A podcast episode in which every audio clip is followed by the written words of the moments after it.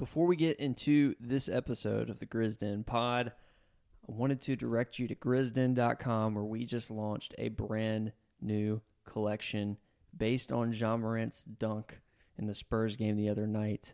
It's the Air Ja collection. You got to go to grizzden.com and check it out. It might remind you of an iconic logo. Um, it is just incredible. We've got hoodies, shirts, hats, polos, anything you'd want. So check out grizzden.com and enjoy the episode.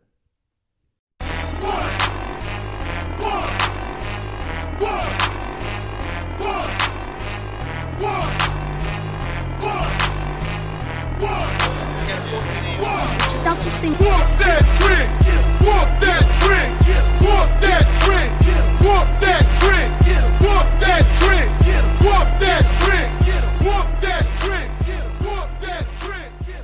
Welcome to another edition of the Grizzden podcast. It has been a minute since we've been with you, and Too long. welcome, Ty.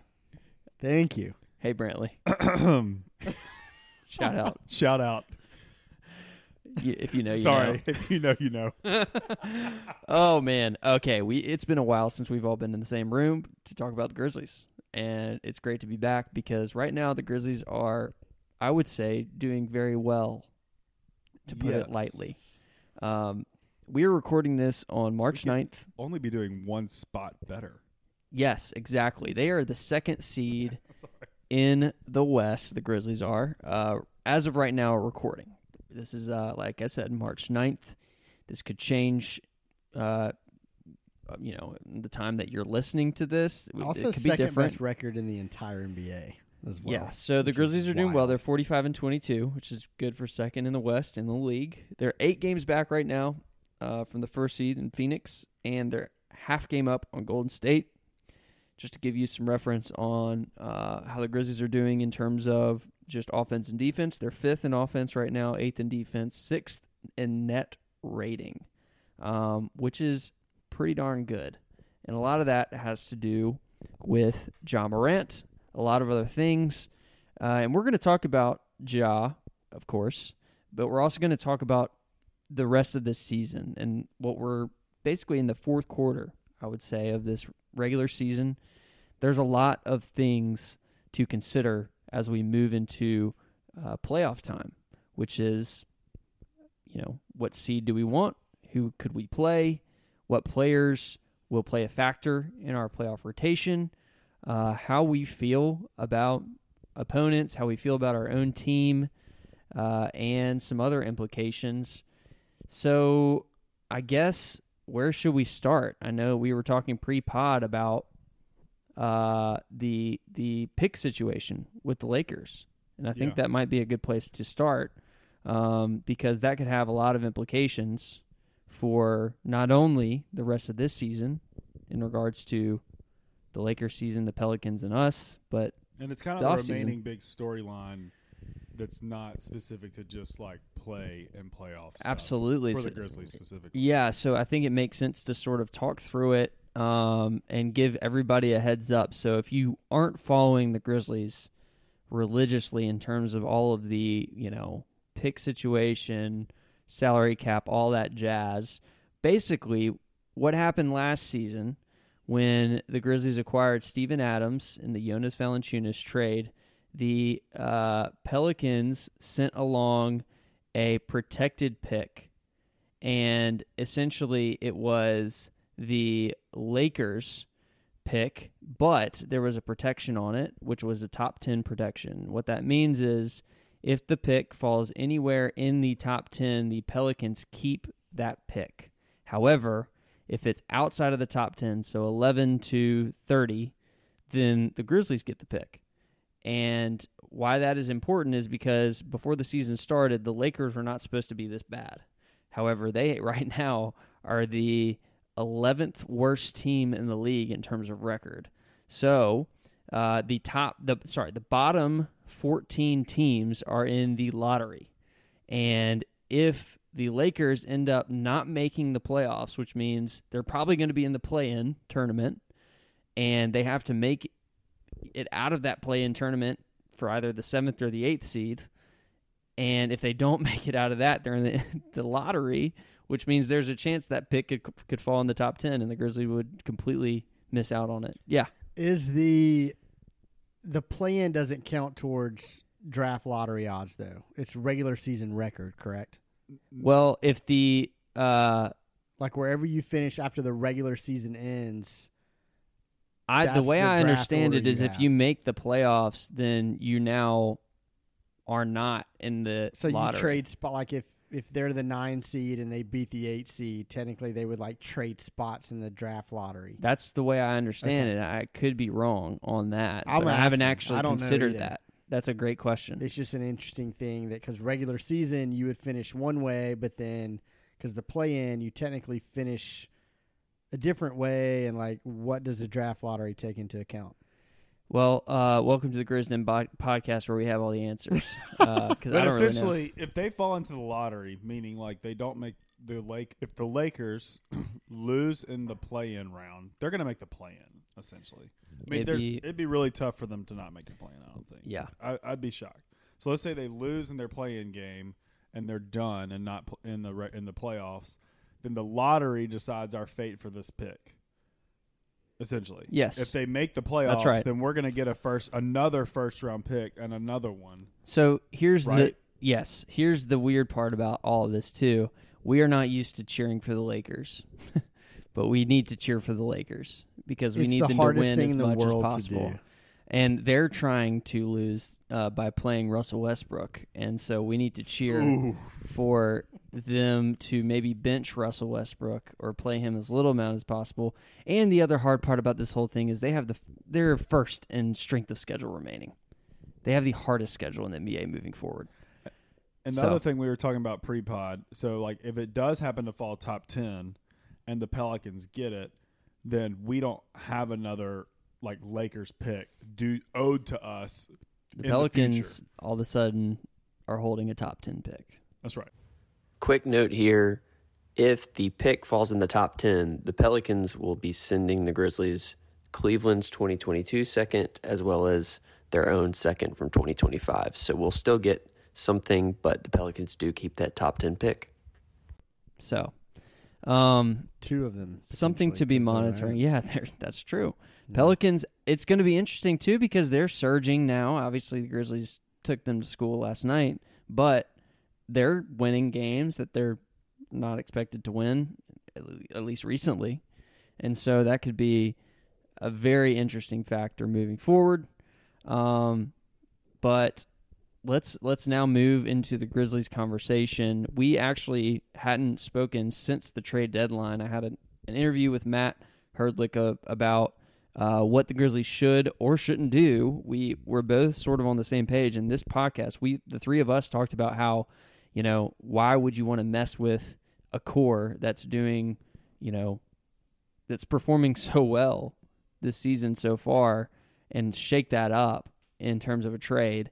And thankfully, the Grizzlies listened to the podcast. I would say because they didn't do anything. Um, and there were some, there were still some major trades. Obviously, James Harden, um, Domantas Sabonis, and Tyrese Halliburton, Kristaps Porzingis. A lot of big names moving around. The Grizzlies stayed pat, um, and they're betting on themselves. What did y'all think about the trade deadline uh, and not doing anything? What was your reaction there? I think not only did we not do anything, but Phoenix and Golden State also didn't do anything, which I thought was kind of just as interesting.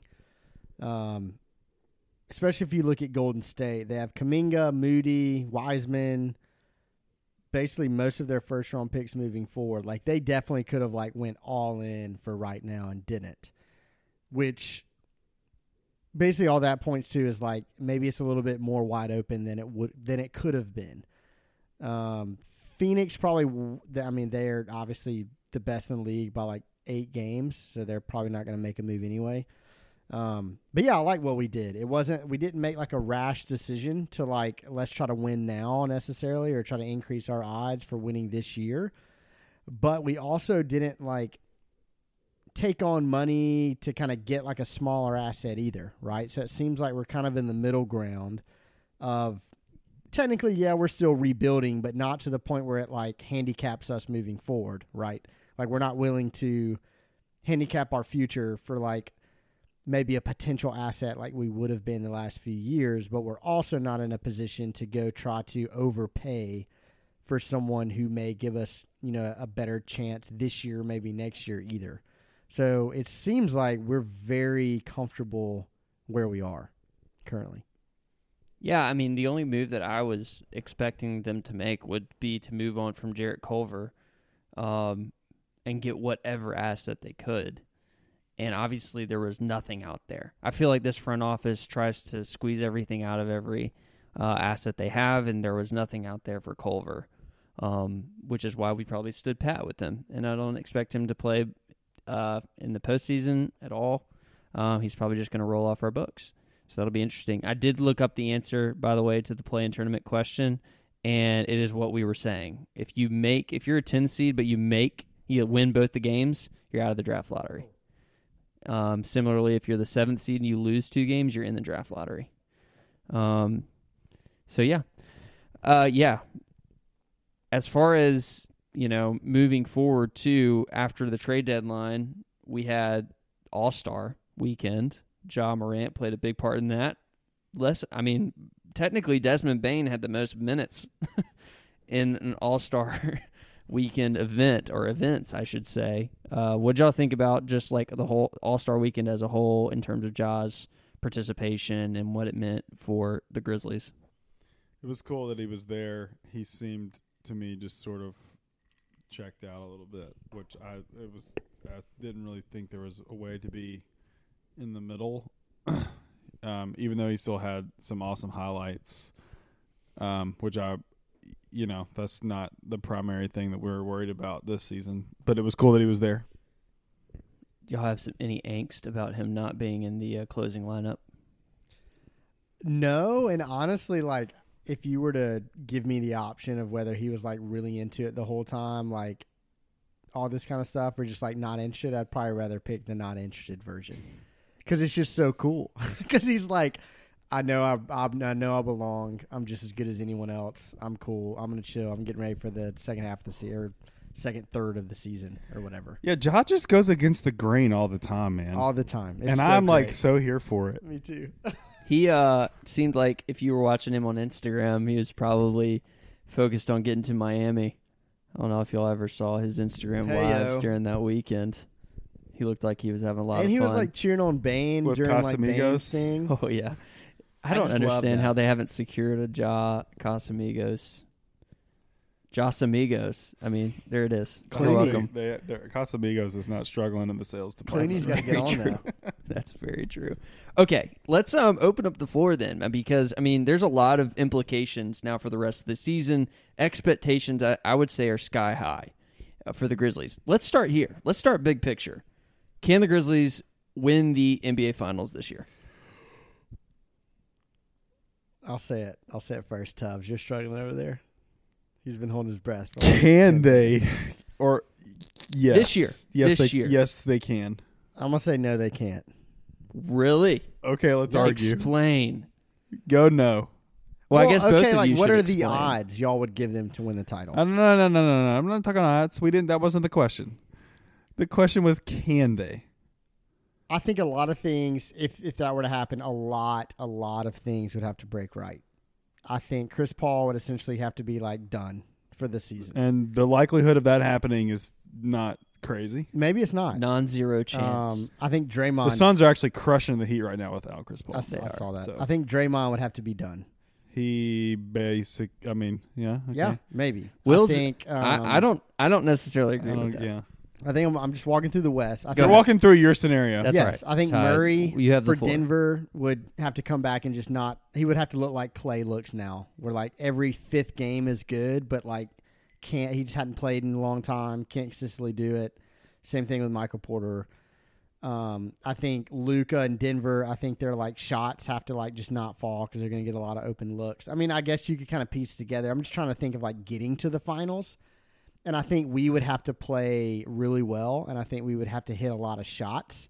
Which, if you watched the game last night, we hit everything, which was awesome. but that's not been the trend lately. We may get to our. I saw a little nugget Will had of our true shooting percentage. Not ideal. I not was- ideal. That's a good segue. I just don't think we are ready yet with the weapons that we need around Ja as we speak to get there. I don't think we have the personnel to win the finals right now. I think Ja is that good, and I think he gives us a chance to get there. I just don't know if we have everything else yet. So your question was get to the finals, not win it, right? I thought you said win. I it. said win. I I might have said get and win both in separate Okay. times, but win is what I Okay, am so asking. I don't. I wouldn't. I think that there's a legit chance we, not legit chance. I think that there's a path for us to get to the finals, and that's because of like what I think about the West right now. Uh, I think the West is more open than the East. I don't think that I would answer if we were in the East. I don't think I would answer the same way for a path to the finals that I am would say about us in the West right now. I think that we have right now we have the, one of the best players in the Western Conference. No, like it's Jokic and Ja and Steph in the West, top in whatever your order and you would want to be. but again, they're going. I'm talking about playing- Great to me, leading their teams. Luka. Luka's Jokic. doing really great. So you're you're right. I mean, but but Yeah, it's it's not like five, there's no super point. team. Right. There's it's not like there's we're right now No, because that's- everything else is about like oh well if AD and LeBron is healthy or if Chris Paul and you know there's that that's why the path to me is a little bit more open for the Grizzlies to get to the finals.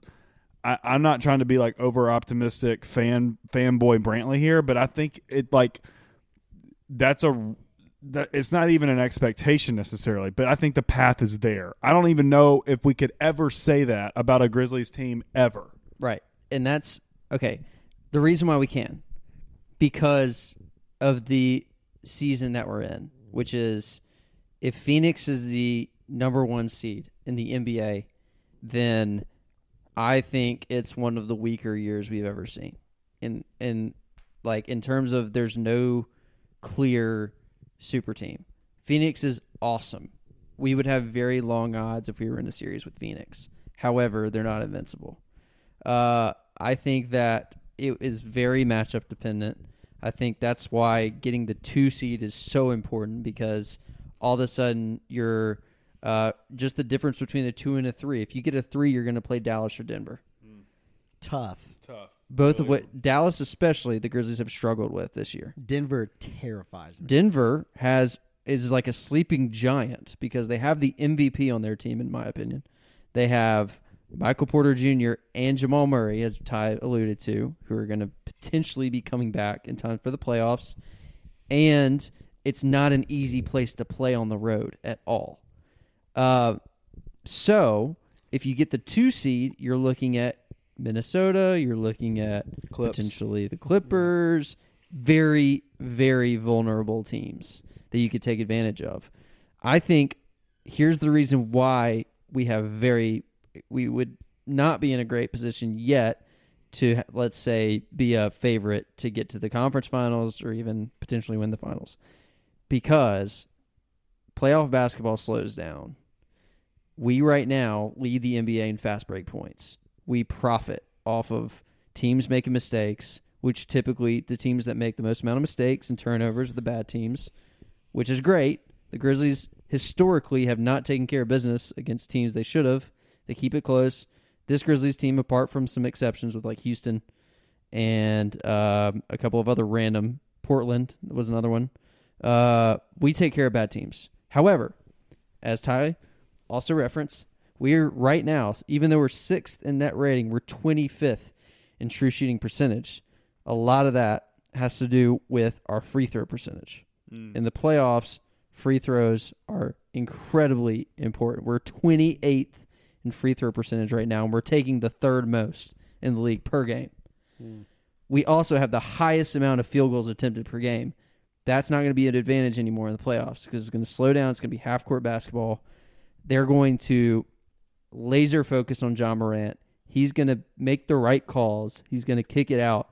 but can Desmond Bane, can Ziaire Williams, can De'Anthony Melton, all of our wing players, can Dillon Brooks hit threes? Can they hit open threes? And if they can't, which right now we're 24th in three point percentage and we're 24th in three point attempts, if they can't, I think we could be in some trouble.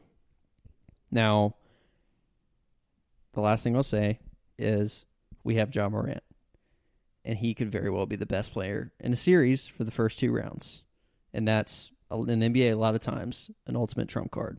So it's going to be very dicey, and I cannot wait to see. And I, I just the whole thing with Ja too. This like teams are hunting in on him every game, and he's he's still finding ways to put up fifty.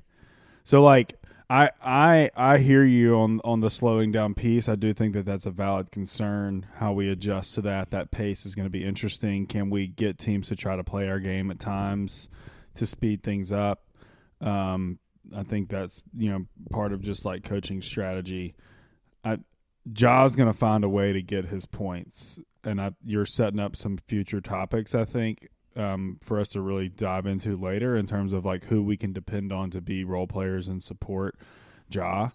Um, because I do, th- th- to me, that's the biggest thing that will have impact on what this front office does in the next two years. This this playoff season. Hundred percent, hundred Yeah. percent. I like that. That's a great thought. Um, it's their. We've talked about this so much um, with the Grizzlies. Of you have to look at how we do things and how we approach our team building from a thirty thousand foot view, not like right at it. And a lot of teams see our success and see what we do in the playoffs as an immediate, you know, win or lose type situation with how it ends. If we lose in the first round, the majority of like people would be like, "Oh, that's a that's a bad season from Memphis," and I would disagree. I mean, yeah, it would be obviously in the moment, but at the same time, like we are seeing what works and we're seeing what fits, and that like we are still like building and building and building. We're at the beginning of our window. Yes, and our window could last a decade. It could last three years. I don't know, but as long as Ja's on our team, our window's open, and I truly think Ja's is only going to get better. Um, one thing I wanted to mention about playoff ball is yes, it slows down, um, but I feel like defense is pretty important in the playoffs too. And we're eighth in defensive rating. I think Will, you might have mentioned this earlier. It's in our notes. I didn't just remember that, obviously. We're fifth in offensive rating, eighth in defensive rating, which kind of shows me like, hey, we might be able to like win multiple ways, which in the playoffs can be extremely important. If you are a one-dimensional team, you're going to struggle because coaches are smart and players are good, and they're going to take advantage of your weakness and just drill you on it constantly. Look at the Knicks last season. They Not had only- Julius Randle. That's a great example. But my big thing is look at Rudy Gobert. People would argue the greatest defender in the league, maybe Well, of one all of the time, best for sure. defenders in the last decade. Every year in the playoffs, he gets picked apart because he has an incredible glaring weakness, and they just kill him for it every year. And they haven't made it past the second round since he's been there. So my point is, if we can shift and mold of how we do things, and I think Ja allows us to do that. I want all you listeners out there. Next time it's a tight game, watch what we do when in the fourth quarter. We slow it down. We give Ja the ball. We run a hot pick and roll and let him just go to work. It's the same thing Dallas does with Luka. Yes, throughout the whole game we're not doing that, but when the game slows down, when the game gets tight, we give Ja the ball, we slow it down, it turns into a half court game, and we just let him make a play. And nine times out of ten, it work whether we make the shot or not. He it, it works out. The play ends up as a good play. So I'm encouraged by the non-fast break stuff, like you mentioned. Yes, we are really athletic. We're young. We get out and run, which is awesome. But I think we have one of the best defenders in the league in Jaren who can protect the paint, defend. We can do a lot of different ways. If we're playing Jokic, we got Steven Adams to bang down low. If a team tries to go small, we can play Trip at the five, BC at the four, opens things up tremendously. I think Dillon on the perimeter can hang with most creators in the league, which is going to be awesome to get back. I just think we can do it a lot of different ways, and I think that's important in the playoffs too.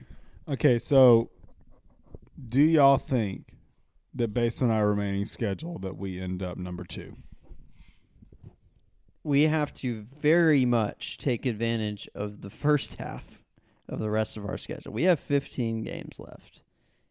Should I just should I should I go through them? Yeah, yeah. Should. I read them off? That was what we would call a tee up. I don't want to bore I don't want to bore the listeners, but you I don't have to go through I all thought of them. that I picked up the T uh, and was going to hit it.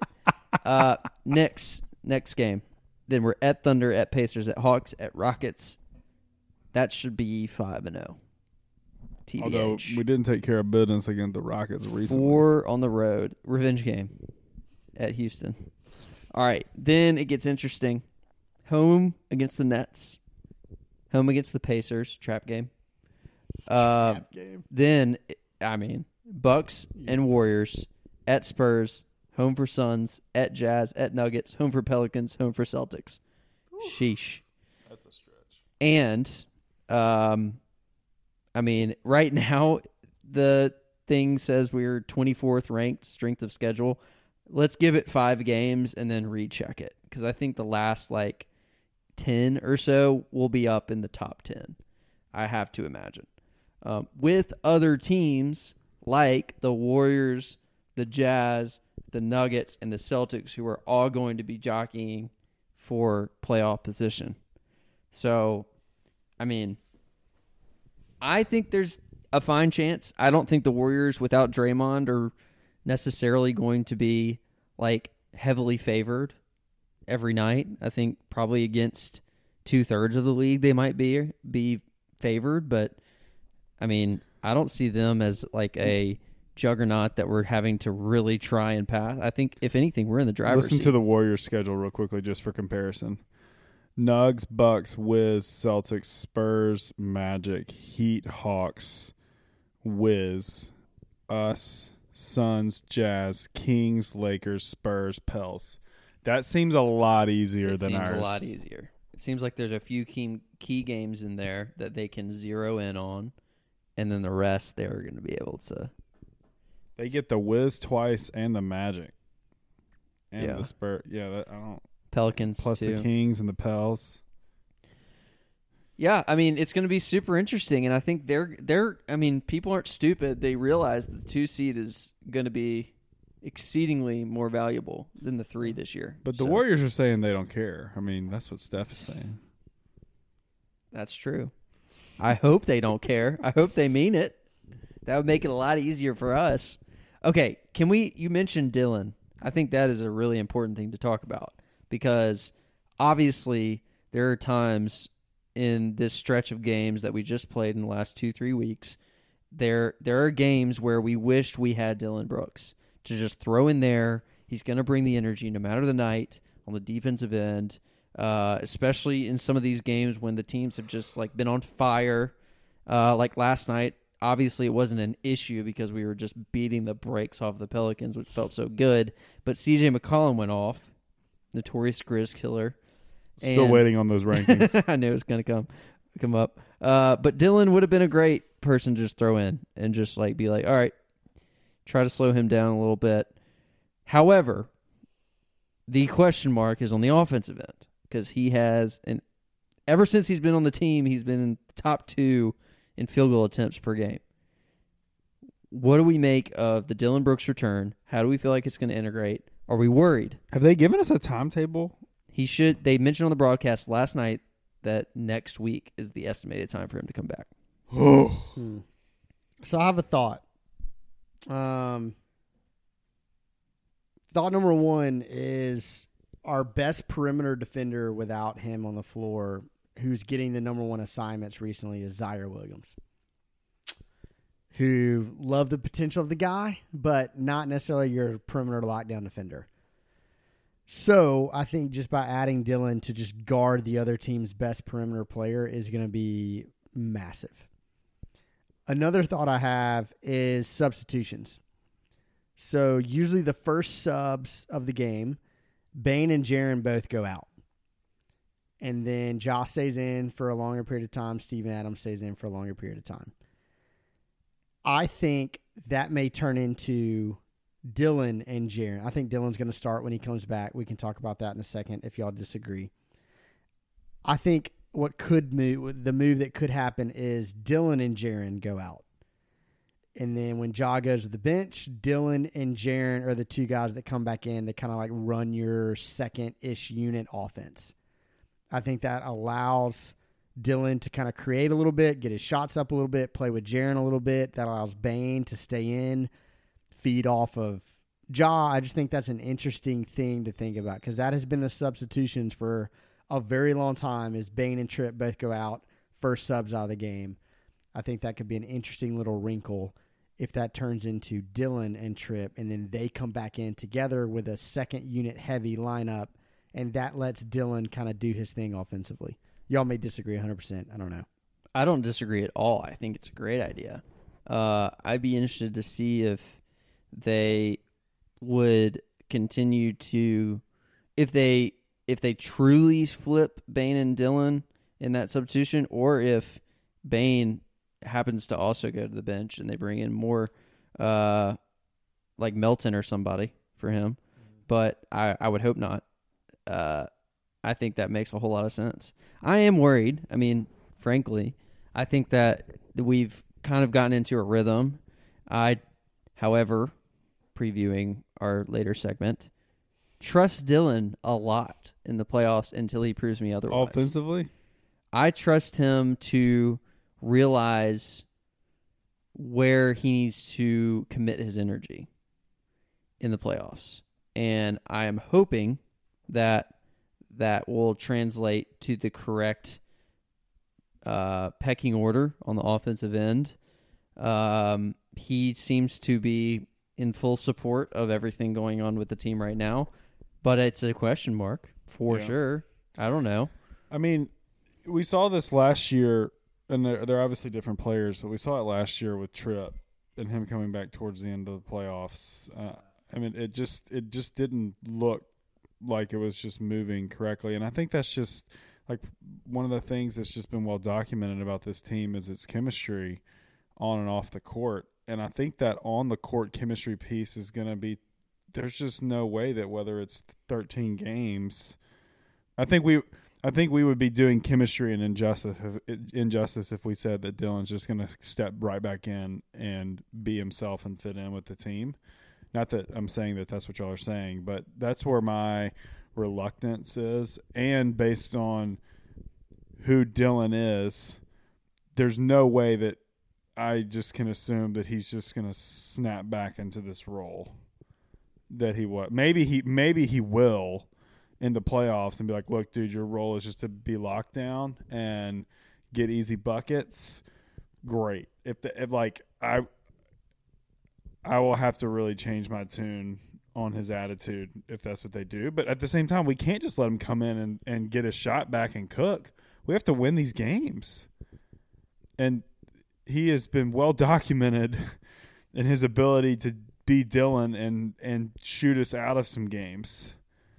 And like he's going to be taking shots away from even though our our true our, I mean like what I would imagine on that second unit scenario, he's taking shots away from guys like Tyus, Bane at times, Ziaire, who's had decent. Um, he's had he's picked his spots okay, For sure. and that's just the concern is that his he his aggressiveness would take away some of from some of our efficiency in the second unit. So I don't know. I I'm I'm almost I was almost hoping that they just would just let him ride it out. The interesting part of this now, this season, as opposed to last year, is last year we were frustrated still at Dillon, especially in the regular season, because of his efficiency or lack thereof. However, there weren't necessarily the guys on the team who we were saying, you know, these guys need to get their shots because Bane hadn't developed fully yet. Jonas and Ja were the only two on the team that really had a high usage in terms of field goals attempted. Jaren was hurt a bunch. Uh, he was a question mark. So, I mean, Dillon kind of filled that role. This year, with the emergence of Bane, the development of Ziaire Williams, Jaren stepping into a major role, um, Steven Adams, I mean, He's going to be your ultimate cleanup guy. Does not need the ball. Doesn't want to shoot. Um, but I mean, he's still in the offense. He's still going to clean up. And then Ja taking this leap in terms of scoring. It there is a. I mean, there's not enough oxygen there for Yeah. everybody to breathe as much as Dillon was taking up that oxygen. So And this is not going to happen. But if you told me he gets Melton's minutes in the playoffs, I would pick Brooks over Melton. hundred percent easy. Yeah, I think it's a tricky thing because if I were to ask y'all, think back last year in the Utah series, who was our top two players in that series? You would say John, John Dillon, Dillon. right? Like Dillon was there for it, He couldn't wait. couldn't wait. But to Brantley's point, which kind of makes me a little nervous is whose spot is he taking right now in the lineup? Right.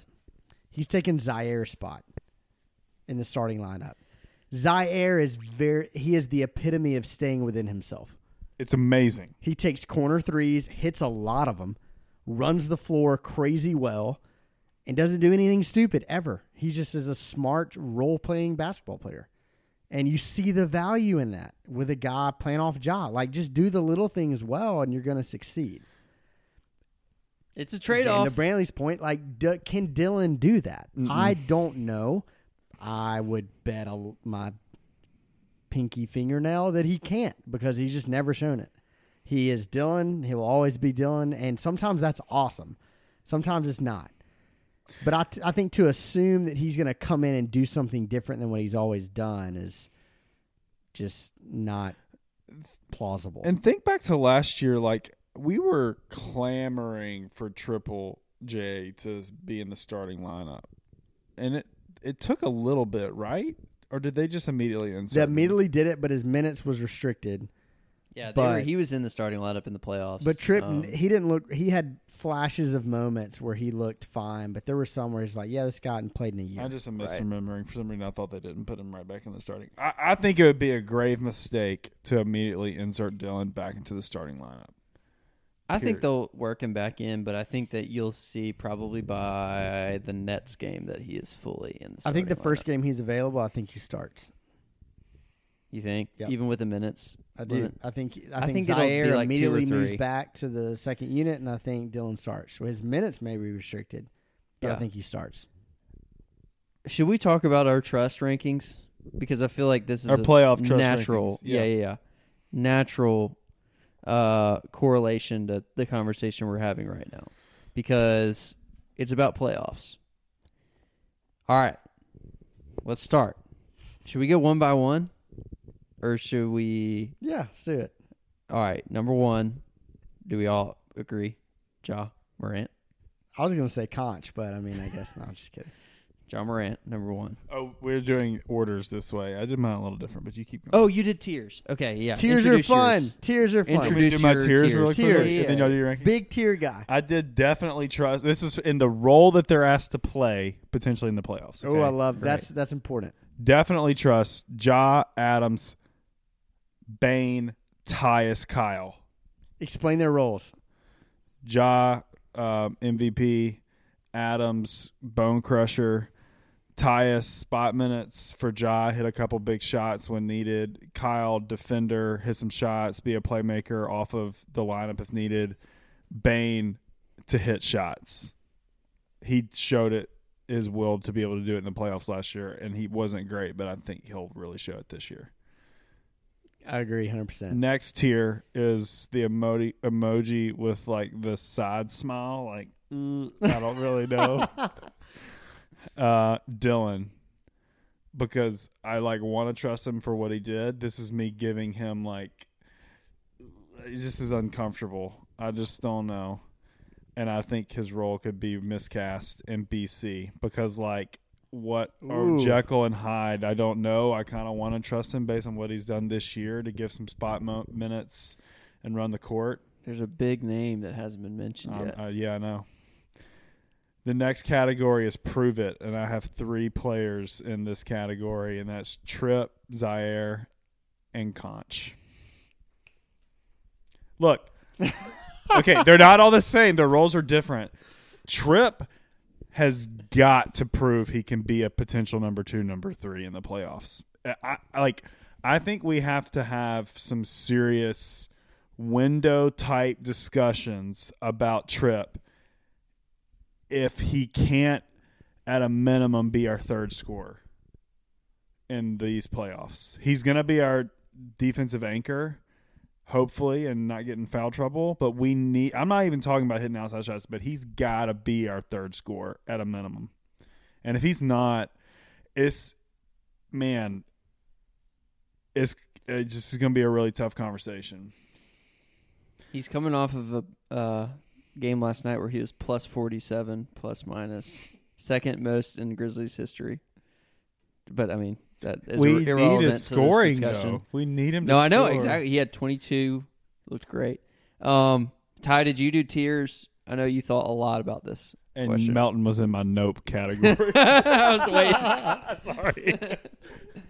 And then everybody else after that. That's right. Irrelevant. right? I I did not do tier. I like the way Brantley prefaced it, as in like you know specific roles for each player, because that's incredibly important, right? You don't expect a guy to be something he's not. Um, I mean, I think Trip. You're right, man. Trip is the if he comes out and is just like nuts, I think we could like make a serious run.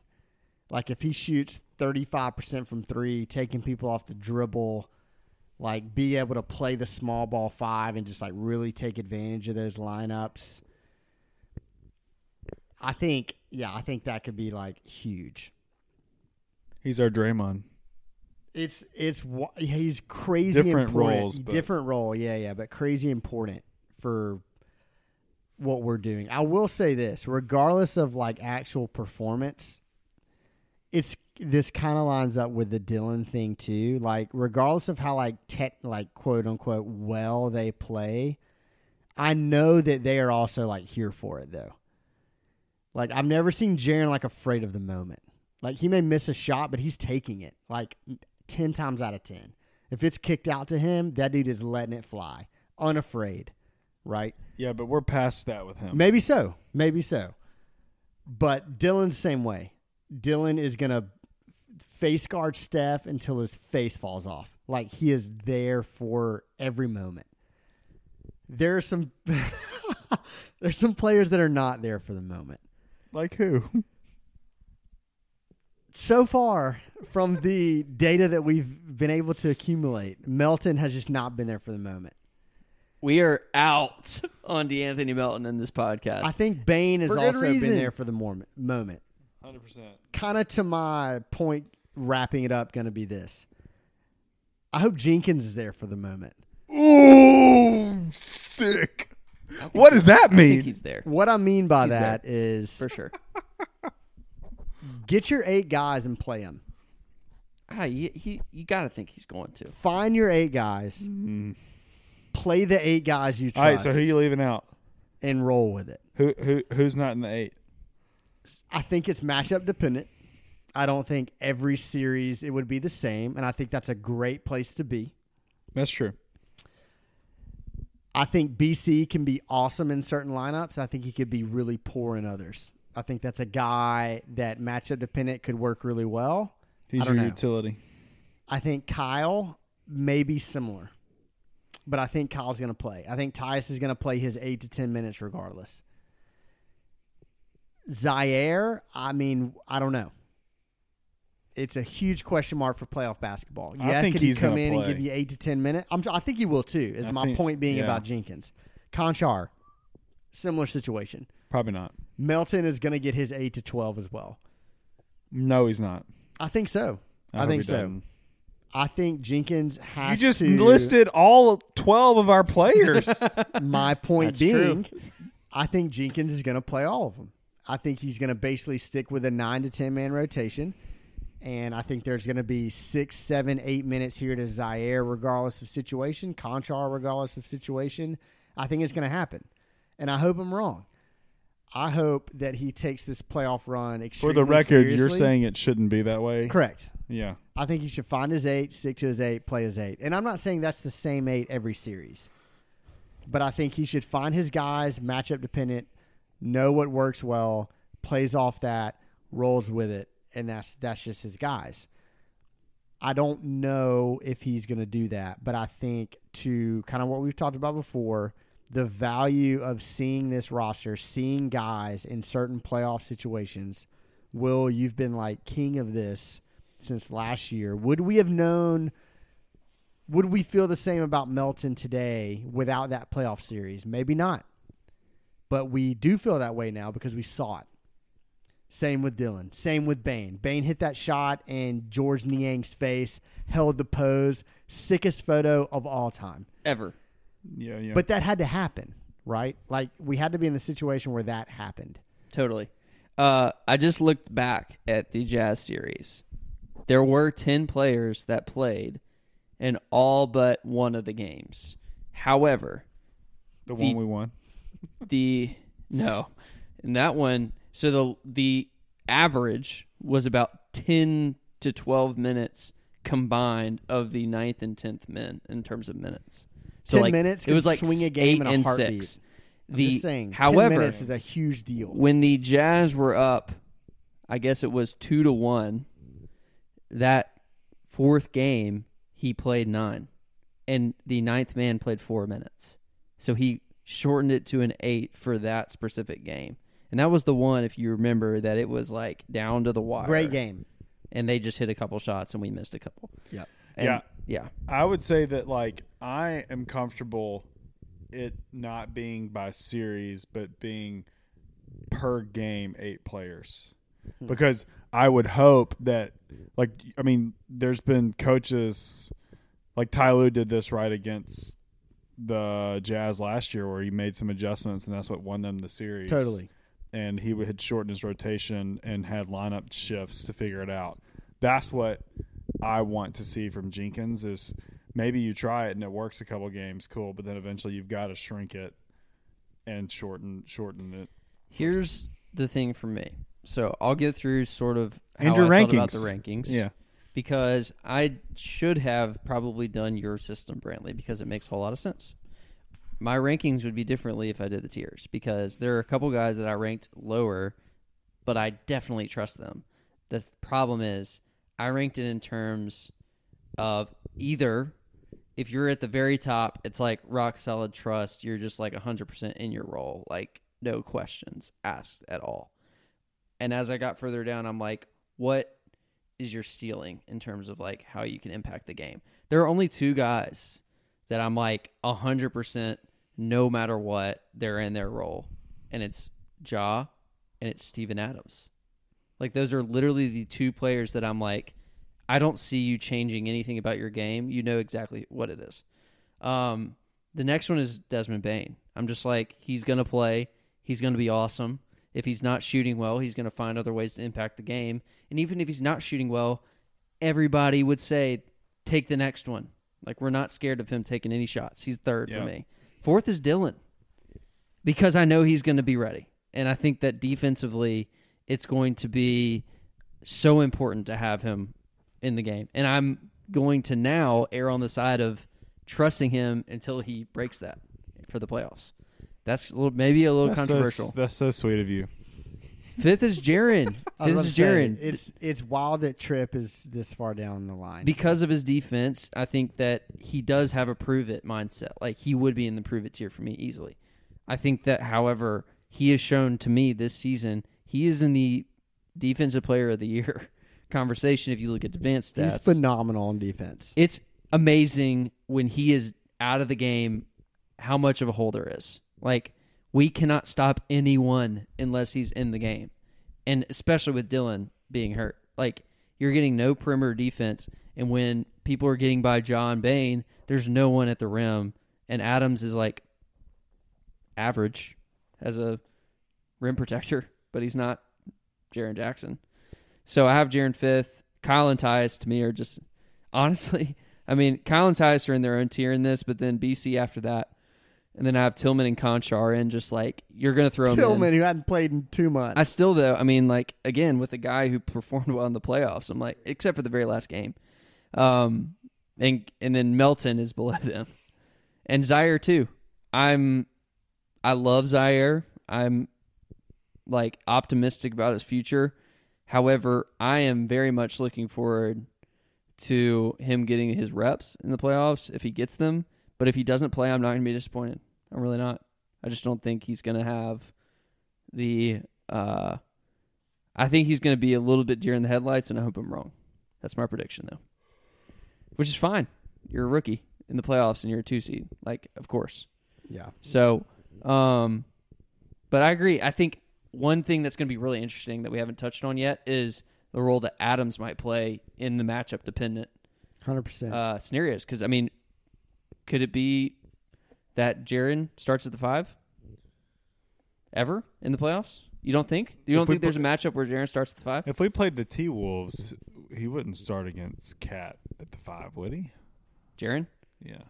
I mean, I would guess that we would probably roll with our normal starting lineup, which is fine. I don't, I'm just asking the question. I think it's. I mean, is there going to be a scenario where Adams is our guy? That's like, how much can you play him, especially with free throws? It's a good thought. I don't know. About the free throw thing. I don't know. I'm not. I don't have answers. I have questions. I just I'll say this like we're kind of back to what I was saying earlier. Regardless of whether they perform, I feel like we got a lot of like we got a lot of dogs. We got a lot of dudes who aren't afraid. And I just never forget when Ja hit that like floater against Golden State to basically like seal the play in win. He like looked at Dillon and was like, "I'm a mother effing dog." Like that's the greatest thing It's of in like all every time. Grizzlies promo too. It's now so great. amazing. As it should be. but we have like a lot of like that's been talked about this Grizzlies team all year long about how Bane basically like looked at LeBron and was like, "I'm not afraid of those footsteps." Like we have guys on our team that just simply aren't afraid, and I think being in this position as like a two seed, as maybe not like quote unquote necessarily a favorite, but like the higher seed, I like can't wait to see the mentality and just like the way we take the floor because I think it's going to be like a commanding, like no, no, no, no, like, like we are the team. Like we're not like the play in. We fought hard and we made it. Now we're the eight seed. Now like we're the two seed now. We have Ja, who's top five in the MVP candidacy, top ten player in the entire NBA. Like we're we're ready. Like like let's go. And I think we're gonna like feed off all of that. And I hope that like our entire team.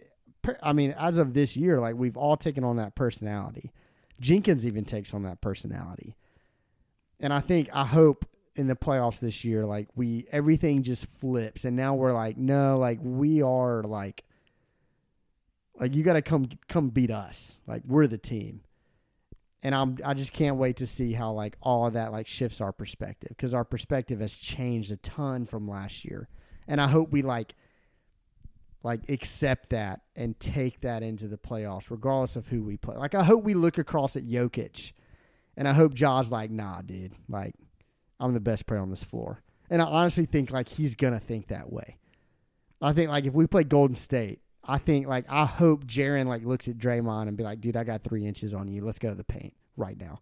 Like I just want to see that, and I think like they've proven enough to I believe that that's how they think, and I think that's crazy important for like playoff games. Is like your perspective and how you view yourself. Oh yeah, for sure. I'm ready to run through a brick wall. Thanks, Ty. Let's go. All right, should we go rapid fire now? We're in this uh the Yeah. last few minutes of the pod. Let's talk about um Thanks for hanging in there. Yeah, thanks guys. Let's talk about the awards season. Let's go through some odds. Ja's been talked about a lot. Wait, we're skipping Chandler Parsons segment. That's if we JK. uh, That's called really- a close. if we really have time at the end, there's a little Chandler Parsons uh, segment that we have ready to go uh, in the tank if we need it. Awards odds right now, Embiid favored. He's got minus odds depending on the sports book you uh, responsibly gamble with. Jokic is second. Um, they're basically neck and neck. And then after that, you have Giannis, Giannis, Ja, and DeRozan. What are the odds that Ja Morant can sneak into that conversation in this last 15 games? Do y'all see it happening? I don't think so. Me neither. No. Okay, we're I unanimous. think he will be in top five voting, which I think is incredible, and counts. That matters. right now. Ja is like I mean, a runaway for the most improved, which he is not happy about. I'm sure. but it's funny. Miles Bridges is second in that, which I thought was pretty. I think I placed a Interesting. bet on Ja for most improved player. Continue. Like an actual bet. yeah. I think How, I ba- used how some- about it?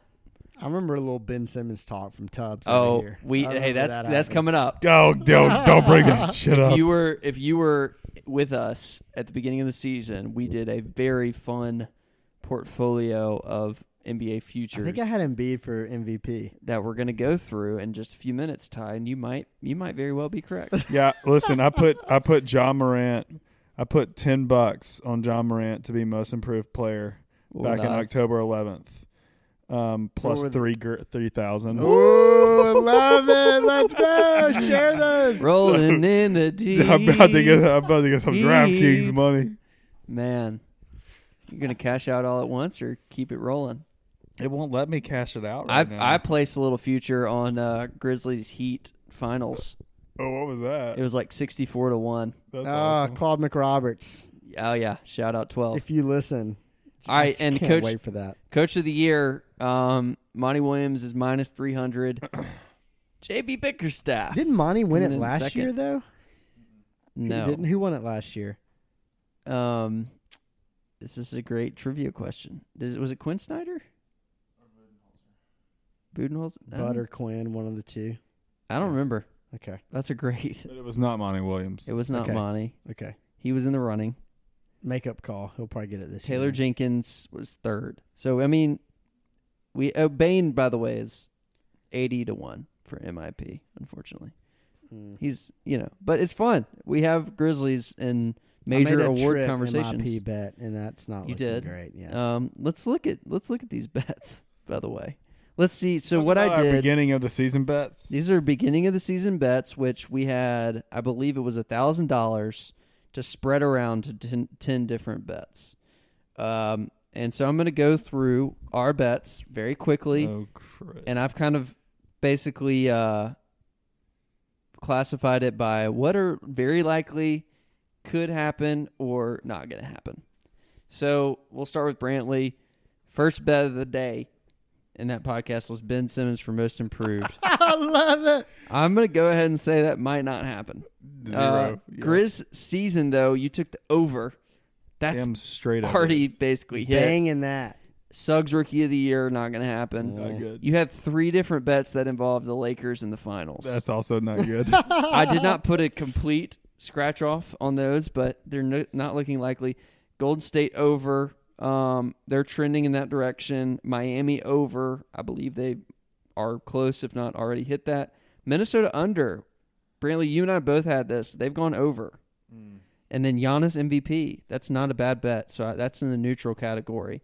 Um, right now, let's just say all of your likely bets were to hit. You'd win nine hundred and eighty-three dollars. You risked one thousand, so you'd basically be even there. Um, but if your Giannis bet hits, you're way over. So we'll see. You got to be cheering for Giannis, I guess. Ty, you're Ben looking Simmons. really good. and Real nice. Should have put a few cents on this. You have a Brooklyn Golden State Finals, which Not I mean- looking great. could happen. No. Phoenix to win the division. That is looking very likely. You and I both Lot. had this. Um, Charlotte to make the playoffs. It's an iffy bet there. We'll see. New York Knicks to miss the playoffs. That's looking Favorite pretty bet I made right there. Loved it. Jalen Green, rookie of the year. You you and I both had this. Yeah, that's not not looking happen. great. Raptors to make the playoffs. They're the seventh seed right now. Love so, uh, Patty Mills, six man of the year. Terrible bet.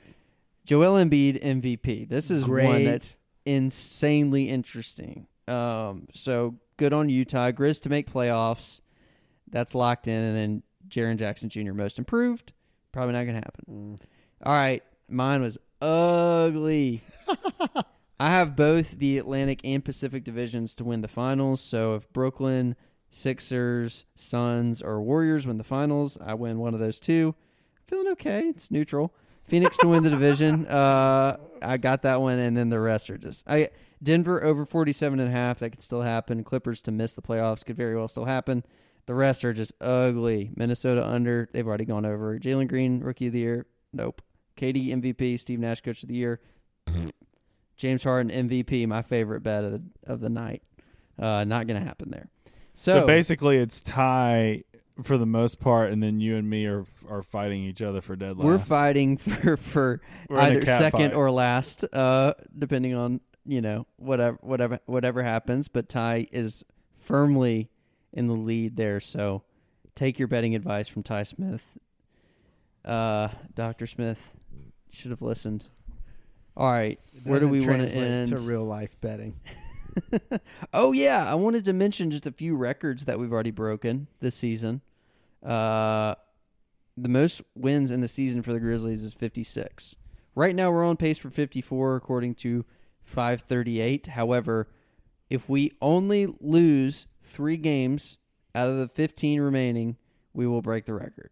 So, you know, this will be I would say probably in the top 2 or 3 teams ever in terms of record for the Grizzlies with a chance to break that record. So we need 57 wins. Uh, not likely, but possible. Okay, most points in a uh, in a game by the team. They set that record this season against OKC, 152. Most game points in a game by a player, Ja, of course, 52 the other night against the Spurs, which was glorious. Highest plus minus ever for the Grizzlies and in the NBA. Santi Aldama, uh, plus 52. Jaren just literally set the second um, most uh, last night, plus 47.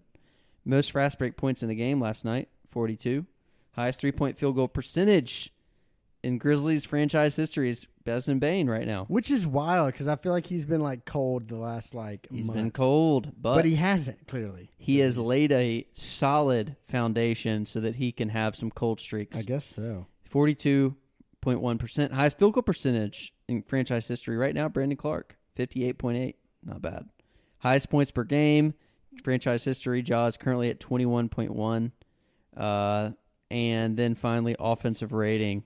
I had to include this one. had to. John Konchar has the highest average offensive rating in franchise history at 129.2. Play that man. Hmm. That's my message to Coach Jenkins. I'll say this about BC. We haven't really talked about him much. We kind of maybe a negative light matchup dependent playoff stuff. He's been great.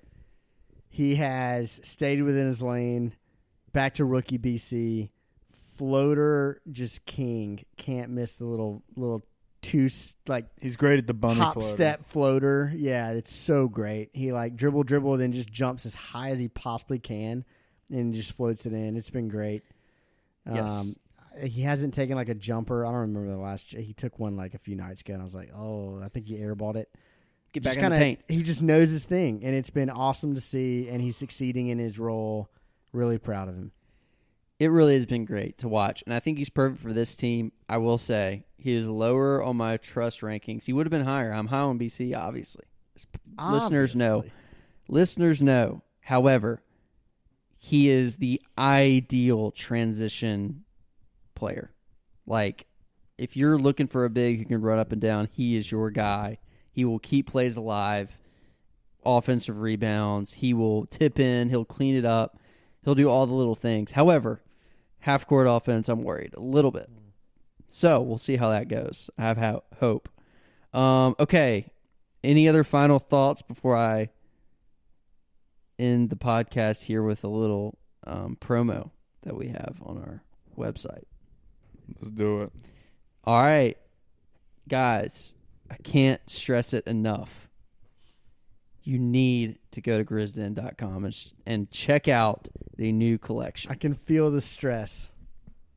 I cannot The stress it stress enough. is strong. I feel like we need to lead with this. Can you just edit this and move it to the very top? Oh yeah, I'm gonna have an intro. You've already heard it if you're listening to this podcast. Okay, I'm gonna good. intro this pod because shout out Mary Evelyn who uh, took Brantley's concept, brought it to life. It is Air Ja, the collection.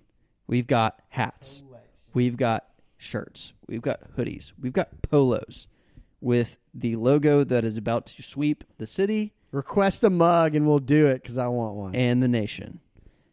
You will see what I'm talking about if you go to grizzden.com. You are not going to want to miss this. Um, it is an incredible collection of merchandise. Features a silhouette of Ja Morant dunking on Jakob Poeltl. If you know, you know. So go to grizzden.com, shop all the merch, wear it to the games, tell your friends about it, tell your family about it, tell strangers because this is great. Um, all right. Anything else that we missed? Where do we finish? Regular season, go. Like in terms of seeding or Yeah, record? seeding. We are going to be the two seed in the Western Conference, and we're going to play the Minnesota Timberwolves in the playoffs, and we're going to beat the Minnesota Timberwolves four games to one. Okay, and then what? And then we're going to play the Golden State Warriors in the second round, and it's going to go seven. Okay. And I'm not going to tell you who's going to win. Well, that's lame. Tune into the next podcast. What do you think? Gut reaction. Fifteen-ish games left. What do you think? I, before I read out the Warriors schedule, I would have said we were the second seed, but I don't know. For some reason, I just have a feeling that we're going to be like half game back and end up in the third seed, and have a really difficult first round matchup against the Nugs or the um, Mavs. Mavs. How far do you think we make it? Playoffs. From just today. Like, what do you think today? Uh, I think I really think we'll make it out of the first round. But I would be really nervous about that if we f- have a first round matchup against the Mavs. Hmm. What team scares y'all the most in the first round? Brantley, probably Mavs. Yeah. Yeah. Mavs would be really tough. Realis- Yes. realistically, obviously, like Phoenix, of course, but like realistically, The Dallas Mavericks scare me the most. scare you the most. Okay. Yes. The Nuggets, we played well against them. Mavericks, we have not. For that reason, I like I'm it. out. Uh, Ty, what about you? I think we finished two seed. Um, I think we play the Clippers because I think they're going to win the seven eight, and I think we beat the Clippers in six. And I think we do a knockdown drag out series um, against Golden State. And I'm kind of like you. I don't know. I think it's going to go seven, and we'll see. We'll see how it goes. Here's I think what I'm- home court's important. Here's what I'm going to say continue building your savings for finals tickets. That's right. That's all I'm going to say. I do think we can beat Golden State though in a playoff series. I do I really too. do. They are vulnerable.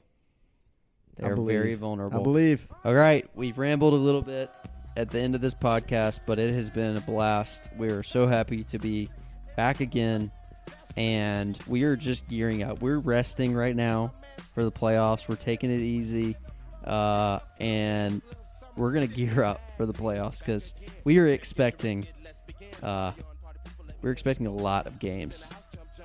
in the NBA Pandemonium in. Memphis. Um, yeah, tickets are already hard to get right now in the end of the regular season. I can't imagine the playoffs. So Playoffs will be so sick. it's gonna be nuts. Go to grizzden.com. Thanks for hanging with us. For Ty, for Brentley, and Will. Buy our teas. Tune in next time.